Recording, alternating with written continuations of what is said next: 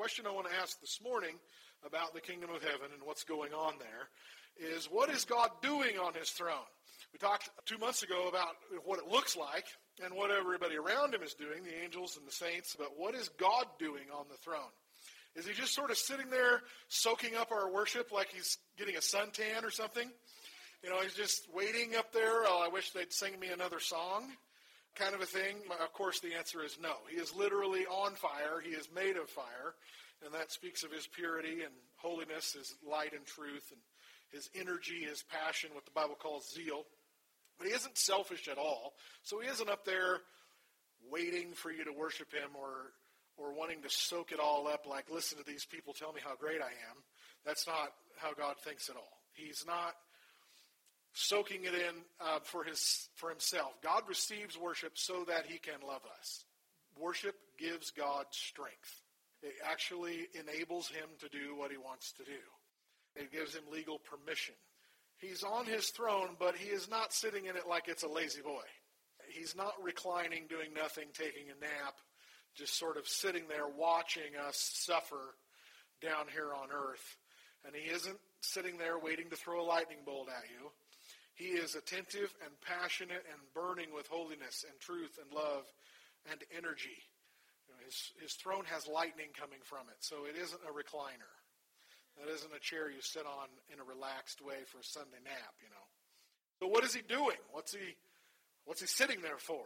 If that's if he if he isn't chilling, waiting to be worshipped, and just oh yeah, come on, bring it, bring it, yeah, uh-huh, tell me how great I am. If that's not what's happening, then what is he doing? What's he working on? What is he accomplishing? Well, there's this meme of Jesus in heaven as the carpenter who's up there building you a mansion so that you can retire in, in eternity on permanent vacation in some sort of a all-you-can-eat buffet resort spa. And that has got to go in the trash. Jesus is not building you a mansion. That's been a very immature thought of the church is that Jesus is up there building houses for all of us so that we can retire with style uh, after we've successfully completed this life. The activity that's going on in heaven is much more serious than that, and it is not about me at all. It's all about Jesus. What's going on in heaven is not about you, it's about Jesus. And he's not up there hammering nails on your roof so that you can have a big 37 bedroom mansion. Uh, you know, there are old hymns about that, and it's amazing the ideas that we get, that we create out of our own imagination. So, what actually is going on in the Spirit? What's going on in the kingdom of heaven right now? What is God's activity and direction? What's his goal and his object? God's overall big picture goal is still from Adam and Eve until through the cross and the resurrection, still today. His big picture goal is redemption, to save us, and to restore us to himself. The centerpiece of God's purpose and action and thinking is to bring heaven and earth together again like they were in the garden. God says over and over again in Scripture that salvation was the plan from before the earth was created. God created Adam and Eve in perfect paradise on earth, and He walked with them every day, every morning and every evening. And His plans and His desire never changed. We screwed it all up. But what He wanted and the reason He created us for never changed. And He is working to get us back to that environment and that situation where He can live with us in perfect paradise and there is no sin and no death and no separation between us and between us and Him. It never changed. It's just that we messed it up, so it's been a long process of fixing it. And it's not yet over. God's big overall picture is redemption. So in the beginning, he creates the earth as a garden, and he and Adam have perfect relationship. Adam and Eve have perfect relationship. There's no division, no sin, no separation of any sort. Adam and Eve walk together in perfect love. Adam and I, Eve and God work together in perfect love. There's perfect communion. There's no division between the spiritual world and the physical world. God lives on earth and comes and visits Adam and Eve every morning and every evening. And they walk together. He created this planet for his enjoyment of us. Then sin came along, and there was a veil between Adam and Eve. They covered it. They covered up each other from each other first. Sin separates us and creates individuals out of us in a way we were never supposed to be. Then it separated us from God. Then there's death. There's curses on man and woman and earth and serpent. But even in those curses, God promises a deliverer. You have really screwed up, but I'm going to save you. Every single problem of earthly life, every sin of mankind, every heartbreak and tragedy and betrayal and murder and greed and rejection, every bit of hell is released on earth. And it was an utter disaster with a capital D. God showed all through Scripture, taking the big story of viewing all of Scripture all at once, we can see that God's plan never changed. I still want you to know me, and I want to know you, and I want to be in relationship with you because I love you. See that he continues to walk with Enoch and Noah and Abraham and Jacob and David. And all through the Old Testament, he promises, I'm going to send you a Messiah, a deliverer, a hero, a savior, a perfect king that will rule forever, who will restore people back to paradise. All through the Old Testament, I think every single Old Testament prophet, except maybe a couple of the minor prophets that only prophesy judgment on foreign nations, but every prophet that talks to Israel, Isaiah, Ezekiel, Jeremiah, Daniel, all of them, they all prophesy at some point in their book that there will be a day when God restores the earth and restores, they were thinking Israel, but we now know it means all of us together. God is going to restore paradise to the earth, perfection to us, and we're going to live in righteousness under his rule. Every prophet prophesies it that uh, there's going to be restoration and healing. And God says all through the Old Testament, I will live with you again someday. You will be my people, and I will be your God, and you will be my children. And then Jesus comes along, and he calls God Father. That was a foreign concept to the Jews. They, they were the children of Israel, they were not the children of God. God was the God they served, but they didn't necessarily see him as father. But Jesus came along and said, No, God is your father. He wants you to be his children. He loves you like a loving dad. So Jesus comes along and, and begins to connect us back to God in a way that the Old Testament law never could. And then Jesus dies and he pays the price for our sin. And yes, he taught us the truth and he taught us the way to the Father, but there's something else that Jesus accomplished. We're going to look at the first scripture here on the screen. This is Colossians 1 19 and 20. For it pleased the Father that in him all the fullness should dwell, and by him to reconcile all things to himself, things on earth or things in heaven, having made peace through the blood of his cross. After Jesus paid the price for our sin on the cross, God can now begin to recombine heaven and earth in a way that was lost at the garden. There was a separation between God and humanity, and after the cross, God says, Now I can begin to recombine that. Everything in heaven and everything on earth is going to be made one in Jesus Christ. Pleased the Father. It's God's goodwill that to give Jesus everything, everything on earth and everything in heaven, and I'm going to reconcile it all to myself. I'm going to combine it. Reconcile means to recombine, to remake peace. I'm going to remake it one. In Ephesians 1, 3 to 5, it says, Blessed be the God and Father.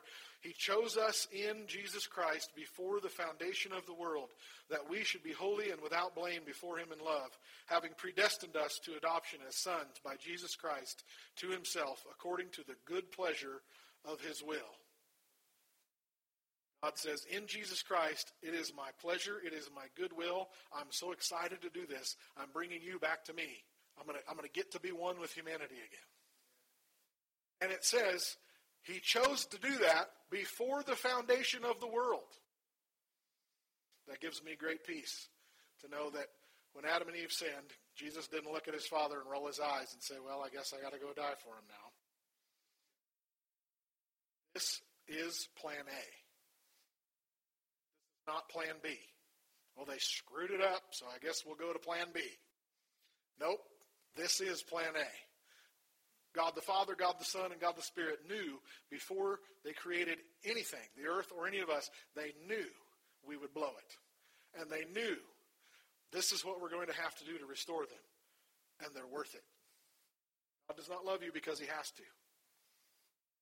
Loved you before he made you, knowing you would defy him, knowing he would have to die to purchase you back, and you're worth it. 2 Corinthians 6:18. God says, "I will be a father to you and you will be my sons and daughters."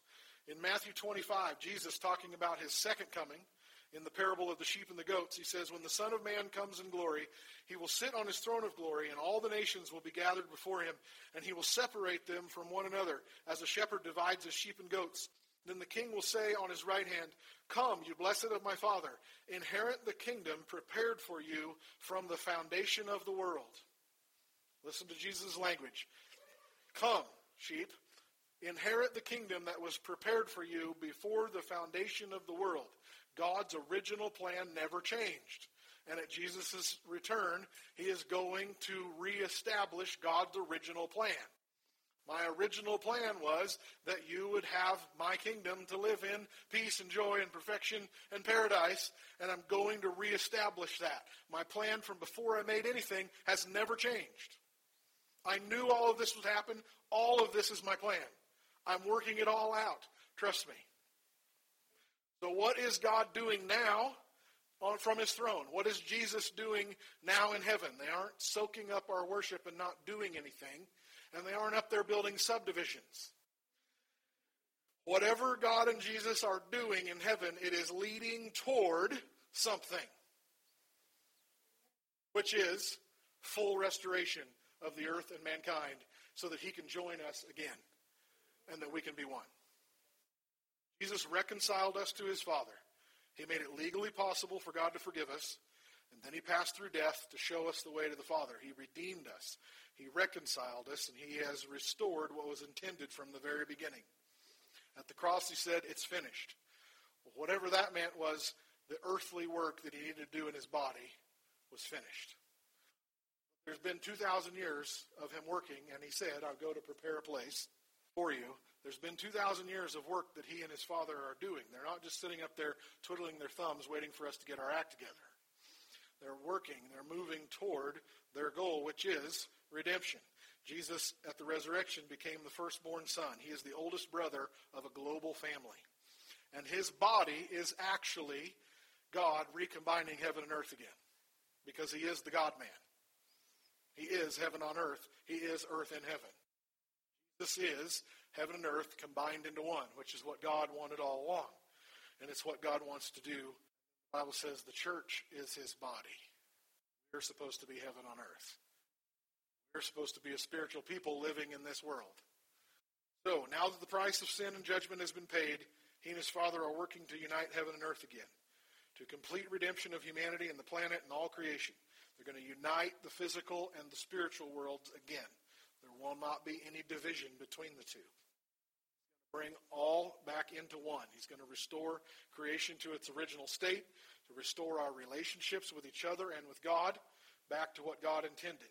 So, God is working, Jesus is working. Our existence is not this life, and then we die, and then we get some eternal retirement in heaven. The church has thought that, and Christians have had some very childish thoughts about what eternity in heaven look like. But in heaven, right now, God and Jesus and the angels that are there and all the saints that have gone before us, they are aware of what's going on on the earth. Hebrews 12 says so. And Revelation says so. The songs that, this, the, that people are singing to Jesus in heaven are Hey, Jesus, you got a job to do. Get it done. They are aware of time. I'm not saying that they experience time like we do, but they are aware of us and they are aware of our time and they are aware of God's purposes on the earth and they are praising him and singing him and encouraging him to get it done. Just like Hebrews says they are encouraging us to get it done. The people who've died before us and gone to heaven have gotten schooled in a major way. They are not there to soak it up by the pool drinking a cool drink uh, for the rest of eternity. If you want to know what life is like for people without any necessity or purpose or work or creativity to do, you need to go rewatch or watch for the first time Wall-E. And you'll see what happens to humanity when we have nothing to do. If you think paradise is an all-you-can-eat buffet where you lay at the pool all day, watch Wall-E and you'll see what we turn into. In heaven, listen to me, in heaven there is a future. What makes hell hell is that there is no future. It's the eternal moment where absolutely no hope of any change ever. In heaven, things are constantly changing, and there is a future. The word says that God will reveal himself from glory to glory, all for eternity. We're going to be learning new things continually. I told you before, but as a kid, I kind of didn't want to go to heaven because my picture of heaven was kind of like Muslim prayer, where we were all on our knees and just sort of bowing to Jesus for a million years. Like that sounds really boring. I know I don't want to go to hell, but I don't really, I'm not really interested in heaven. But it's because I've been taught wrong. I didn't understand there's going to be purpose and meaning and goals and object and creativity and work, stuff to do that means something. And eternity after Jesus returns is going to be different than what they're experiencing now. But, but the, the saints in heaven, you can read in Revelation, you can see it. They're worshiping Jesus with a purpose for him to accomplish something, which is return and straighten that place out. Redeem it. You've already paid the price. Let's get it done. It's all through the Bible. But you can see that in Hebrews 12 and in Revelation, the saints and the angels in heaven are looking at the earth. They're aware of what's going on, and they're not just mindlessly, repetitively worshiping Jesus. They are praising Him, saying, Accomplish your purposes. Break the seals, Jesus. Blow the trumpets. Pour out the bowls. Let's go. Let's get this done. Bring the kingdom. Hello? They're aware of time, they're aware of a future, and Jesus and God are actually working on something. So, what that means is that every event that happens here is being watched and it is working toward that goal. Absolutely everything is working toward that goal. 2 Timothy 1 9. God saved us and called us to live a holy life. He did this not because we deserved it, but because that was His plan from before the beginning of time to show us His grace through Christ Jesus. God is showing us His grace now. He is giving us His Holy Spirit, the Bible says, as a down payment on our salvation. First John says, we cannot even imagine what it actually means to be saved. We say we're saved, but the Bible says actually we don't even know what that is yet. It's so good. It's so much more than what we have now. Jesus is working toward that goal, toward that object. God says, of course, He says, No eye has seen, no ear has heard, no mind has imagined it has not entered into any heart what God has planned for us. It is so good. God's every purpose can be summed up as this to restore perfect paradise on the earth under Jesus as king so that he can live with us as our Father again. That's what God is working on. That's what he wants. I'm going to make Jesus king so that he can make the earth right again so that I can rejoin you. I want what I wanted in the very beginning. I want to love you. I want you to know me and love me. I want to live with you. He says it over and over and over again. I will be your God and you will be my people. I will dwell with you. The tabernacle of God will be with men. There's uncountable verses where God says, I just want to live with you. That's what they're working on. I don't know why it's taken 2,000 years, but it's going to come to pass. Going to return. Going to actually rule this planet, this world, is going to rule. And that is God's purpose. That is God's plan.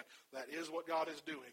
He is making Jesus king so that Jesus can make us right so that we can be re- reunited with him. That simple. Psalm 2 is a wonderful psalm. I love it. It's the psalm about the return of Jesus. And there are four characters or four groups of characters in this psalm. David writes this, and he starts out, David is speaking verses 1 and 2. Why do the nations rage and the people plot a vain thing? The kings of the earth set themselves, and the rulers take counsel together against the Lord and his anointed, saying, Let us break their bonds in pieces and cast away their cords from us. Why do the nations rage? Why do the people plot a vain thing? The word vain means stupid or useless. The nations gather together, all the kings of the world and the cultural leaders and the rulers of the world, gather together and they say, we're going to we're going to fight God. Break off his chains. We don't want his rules anymore. We don't want to live his way. Let's fight God. is actually going to happen. It's, uh, we've lived through most of human history where kings fight each other, but the governments of the world are more united than they have ever been. And what is the result of that? More wickedness than ever. Not just presidents and kings, but cultural leaders. And uh, the world is uniting in wickedness against God. We are seeing it happen before our eyes. The world is gathering against Jesus. It's going to literally happen someday that they think they're going to fight Jesus and stop his return. But it's happening spiritually, socially, culturally. It's happening right now. Let us break their bonds in pieces and cast away their cords. So the first group of characters we've got are all the government and cultural leaders of the world who hate Jesus and refuse to let him be king.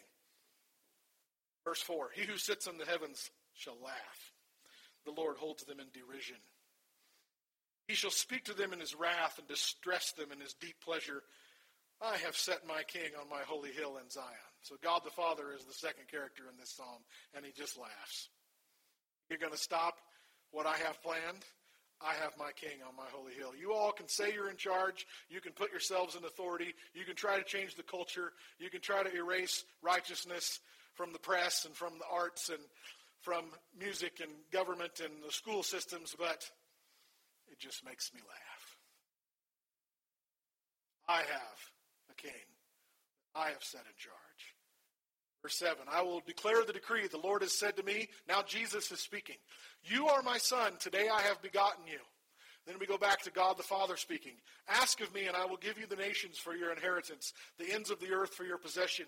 You shall break them with a rod of iron. You will dash them to pieces like a potter's vessel. Jesus speaks up and says, Yes, I am that king. My Father made me king. And God says, Yeah, you're right, son. I love you so much. You're the one who perfectly obeyed. You are the Savior of the world. Ask me anything, and I will give it to you. I will give you a rod of iron, and you will smash like a clay pot anyone that resists you. Go, Jesus. Jesus continues to speak in verse 10. Go there now therefore be wise, O kings, be instructed, you judges of the earth. Serve the Lord with fear and rejoice with trembling. Kiss the Son, lest he be angry and you perish in the way when his wrath is kindled but a little. Blessed are those who put their trust in him. Jesus says, give you some advice. Serve the Lord with fear. Kiss the Son. When you have a king, you have to, and you go before his throne, you have to bow down, you have to kiss his ring or his hand. Jesus says, better kiss my hand. Now is the time to swear loyalty. Today is the day to make yourself my servant. If you resist, perish in your way. And then we have the fourth group of characters in the very last sentence. Blessed are all those who put their trust in him. While all the nations are raging, while God is making Jesus king, while Jesus is coming back in wrath to smash those who resist him, those who have kissed his ring, we're at perfect peace. Nothing bad is happening. Nations can rage all they want, and we're safe cheering on our king while he fights his battles and wins his victories. God's main goal is to make Jesus king. This psalm shows how that's going to happen. Ephesians 1 9 to 11 says, God has now revealed to us his mysterious will regarding Christ, which is to fulfill his own good plan. Paul says, Hey, listen up, believers. God has told us what his will is. He has a plan. And what is that plan? At the right time, he will bring everything together under the authority of Christ. It's that simple. God's plan is to give everything to Jesus. He's the righteous judge. He's the king who can rule. He's the prince of peace. He's the only one who has the authority to forgive sin and the authority to dispense the wrath of God at the same time. What is God's plan? To give everything to Jesus. And furthermore, because we are united with Christ, we have received an inheritance from God, for he chose us in advance and makes everything work out according to his plan. And hey, listen up. Since you all came ahead of time and didn't fight him, but instead submitted and obeyed and loved and served, you're going to get in on that inheritance. You're not going to be an enemy. You're going to be a friend. God is sovereign over everything in history, over everything in culture, everything in government, all the advances of science and technology and art and music and culture and revivals and cultural shifts and elections, God's got it all wrapped up. His ultimate plan is to make Jesus king. to Restore creation to who we are supposed to be so that he can live with us. We don't have to fear anything. All through the Bible, we have promise after promise. In the book of Daniel, for example, God shows Daniel what's going to happen in the next 600 years after his life. He says there's going to be this king and he's going to do this. There's going to be this king and he's going to do that bad thing. There's going to be this king and he's going to do this bad thing. There's going to be this king and he's going to do this bad thing. But then I'm going to send my king. God isn't making anybody do bad things. He isn't causing anyone to sin. The Bible says God cannot sin, nor can he tempt anyone to sin. He cannot make anybody do anything bad. But everything that happens, everything that happens, works towards God's plan. Acts 2 and in Acts 4, Peter says the bad things that happened to Jesus on the day he was crucified just ended up furthering what God wanted to happen anyway. Just saying, even what the enemy means for evil, he turns it for our good and for his glory. It really is that simple. I mean, the devil is such a loser that every time he tries something, it ends up furthering God's plan. Sad to be that much of a loser.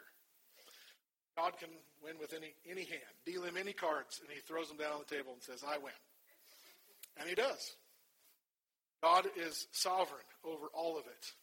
He's got everything worked out. We don't need to worry about Trump and Putin and China and abortion and homosexuality and the economy and all the things that people get so wound up and scared about and worried about. And oh no, God's got it all worked out. Everything is working toward the return of Jesus, establishment of his kingdom. Even what the enemy does ends up working in Jesus' favor. Absolutely everything works out in Jesus' favor. History and the future are not open ended, they're not random chaos, they're not a failing forward of humanity. It is God's purposeful timeline. And there's boundaries on it. There was a beginning day and there is an ending day. God is in control of the cosmos and the universe. He's control of nations and presidents and elections and, and climate events and economies. And he also takes the time to know every bird and design every flower. God who's at peace. In all of the raging of the nations and spiritual warfare that's going on, God, Jesus said God dresses every single flower, meaning he designs the flower petals by hand. God at perfect peace. He knows every bird, and he's so in love with you that he spent his time last night counting your hair while you slept. That attentive? Some of you got done quicker than others. His redemption, his redemption includes the cosmos, the universe, the nations, all of creation, but it also includes my heart, your heart. He is a God that is able to balance the cosmic, the things that are so large and complicated we can't even imagine, but he's also deals with the microscopic. And he deals with it, what's intimately personal He's not such a big God that he's too busy to deal with our personal issues and our prayers and the needs that we have. So, in this tale of universal redemption and the kingdom of heaven and Jesus ruling heaven and earth, you matter. You're involved. You are known. But it isn't all about you. My own life is not about me. Jesus said, if I want life, I need to lose my own. Right? My own life is not about me. I have a duty to perform. I have a loyalty to give. I have a price to pay. I have a king to serve. If my prayers and thoughts and desires are all about how I can be blessed and God will take care of me and give me a better life, then I've missed the point. And I'm kind of unaware that I'm serving a king. I am his servant. I am his servant. He is my king. I can ask him anything. I can request anything. I can pray for anything. But I do not come to him demanding it like he's my servant. He made himself the servant of all, but he makes himself the servant of all, not me make him the servant of all. I make myself his servant. I'm here to fight his battles. I'm here to serve in his army to pay whatever price he needs to do whatever work he needs done for his kingdom. Because even in my life, in my heart, it is still all about Jesus from Romans 8, 28 and 29. We know that all things work together for good to those who love God, to those who are called according to his purpose. Really, really famous verse. Everybody knows it, right? Every time something bad happens, we quote this verse to ourselves to make us feel better. Like, okay, God's going to work it all out. It's going to be okay. He's going to work everything for good. But it says he's going to work everything for good according to his purpose. What is his purpose? We already know it, but here it is again. For whom he foreknew, he also predestined to be conformed to the image of his Son that he might be the firstborn among many brethren. What is God's purpose? To make you like Jesus. Even in your own heart, it's still all about Jesus. It is not about you. I'm not the one in the center of heaven. I'm not the center of God's attention. Jesus is. And I come into Christ and I'm saved. I can ask anything. I can pray anything. I can request anything. But I have to remember it's all about Jesus. Whatever price I have to pay to love and forgive and serve and work and fight the battles that I'm called about, they're not my battles, they're God's. The battle belongs to the Lord. He's not my servant, I'm his. It's all about Jesus. God's ultimate goal is to make Jesus king of the entire universe. Restore the earth to paradise, to restore us to God so that he can live with us. We get to be involved in that. Thank you, Lord, for your